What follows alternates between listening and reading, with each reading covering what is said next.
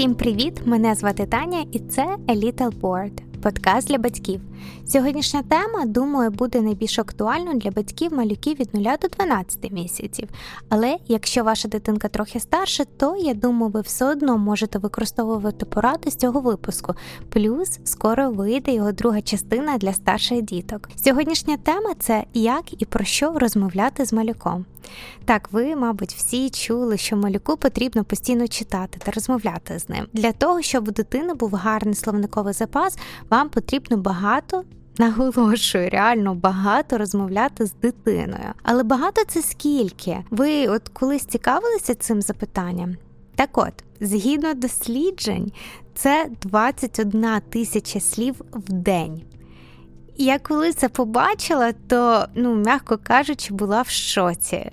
No way, ми стільки ніколи не говоримо вдома. По-перше, не завжди малюк хоче слухати.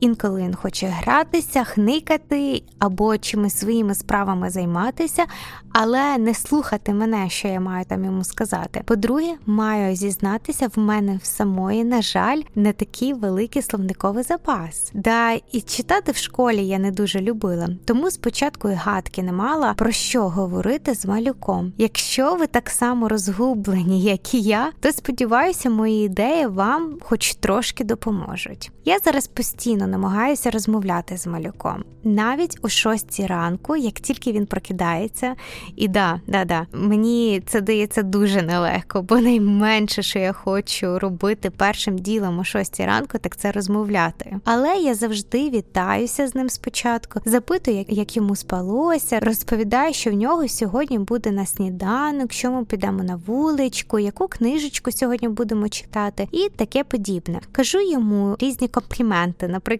вау, ти вже так гарно тримаєш голову, або сидиш, або повзуєш. Ну, таке різне. Дуже важливим є те, щоб говорили з малюком саме ви. Не просто ви там включили якесь аудіо і на малюк слухає. Ні, так воно не працює. Дитина має знати, що ви з нею розмовляєте. У вас має бути ай-контакт, ви маєте дивитися в очки, ви маєте доносити свої ідеї. Також ви не сподіваєтеся, що ви з кимось там іншим розмовляєте, а ваша дитинка просто підслухає і запам'ятає слова. Ні, воно так не працює. Також дуже важливо читати дитинці поки вона маленька, взагалі, от е, неважливо, що ви читаєте. Ви можете читати її журнали, газети, якісь книжки, які ви любите читати. Абсолютно неважливо. Просто щоб ви постійно це робили. Ми робили це, коли він там їв, наприклад. І взагалі, от поки він був маленький, було доволі просто йому читати. Він сидів на місці, я могла йому щось розказувати, читати от до 5-6 місяців, поки він не почав там активно суперрухатися. З цим проблем якби було набагато менше. В нашому випадку ми почали почали читати Гаррі Поттер, і не знаю, подобається йому не подобається. Я якби читаю. Але от зараз в нас, коли справа доходить до читання, то малюк більше якби намагається з'їсти книжку, аніж дати мені її прочитати йому. Тому якби зараз у нас більше виходить розмовляти. Йому зараз 6 вже 7 місяців. Я йому розказую, чим ми займаємося, що ми робимо. І якраз тут я б хотіла поділитися декількома ідеями, про що можна говорити з малюком. Ну, сподіваюся, це вам допоможе. Я, наприклад, постійно описую його одяг і мій. Кажу, наприклад, Павлуся, мені дуже подобається твоя кофточка.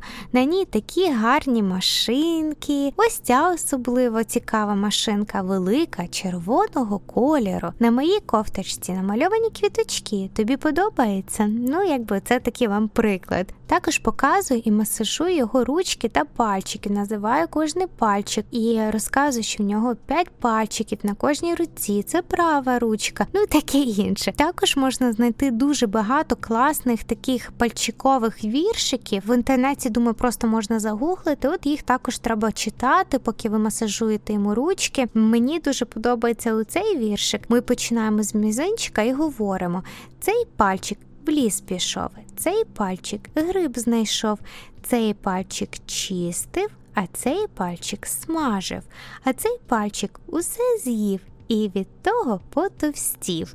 Не знаю чого, але мені просто ну дуже подобається цей віршик. Він мені такий смішний.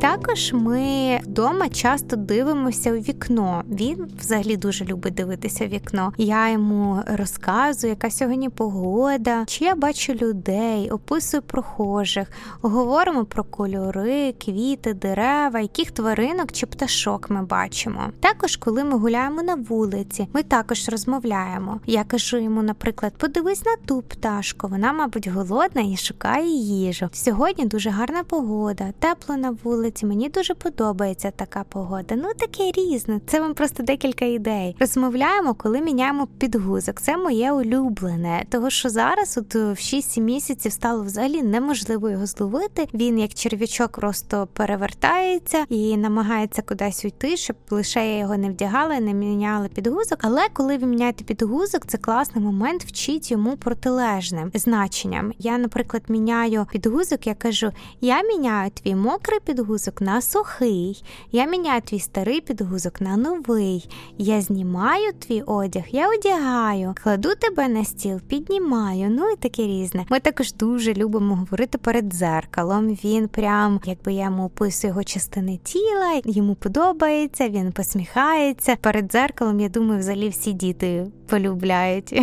Також важливо з дитиною вести діалог, не просто розмовляти до неї, задавати питання і чекати відповіді. Я знаю, це звучить по-дурному, що ви чекаєте відповіді, але ви здивуєтесь, якщо ви дитині щось скажете і просто трошечки дасте їй час відповісти, вона обов'язково почне там агу казати або бла бла бла, що вони там говорять. Але да, щоб вона знала, що ви її щось запитуєте. Ще приклади на вулиці, про що ми ще говоримо. Я кажу йому: я бачу пташку, подивись на це велике дерево. О, це така швидка машина поїхала. Я використовую прості слова, такі як там літачок, машина, дерево, білочка, щось такого. Також я запитую його і даю декілька варіантів. Я кажу: ти хочеш ти додому чи в парк? Ти хочеш погратися з машинкою чи зайчиком? Доволі часто йому показую там, ти хочеш цю машинку чи цю машинку. Ну, якби так важливо, щоб у вас виробилась така звичка. Потім це вже не буде так важко розмовляти з малюком. З шести місяців ми почали більше розглядати книжки, аніж читати їх. Мені тут повезло купити великі мельбухи. Я сподіваюся, правильно вимовила це слово в іншої української мами. От їх ми зараз і розглядаємо, і обговорюємо картинки. Це дуже прикольно. Мені дуже подобається, бо там, якби немає тексту, і ти сам придумуєш історії, і багато чого можна розглядати, багато про що можна говорити. Головне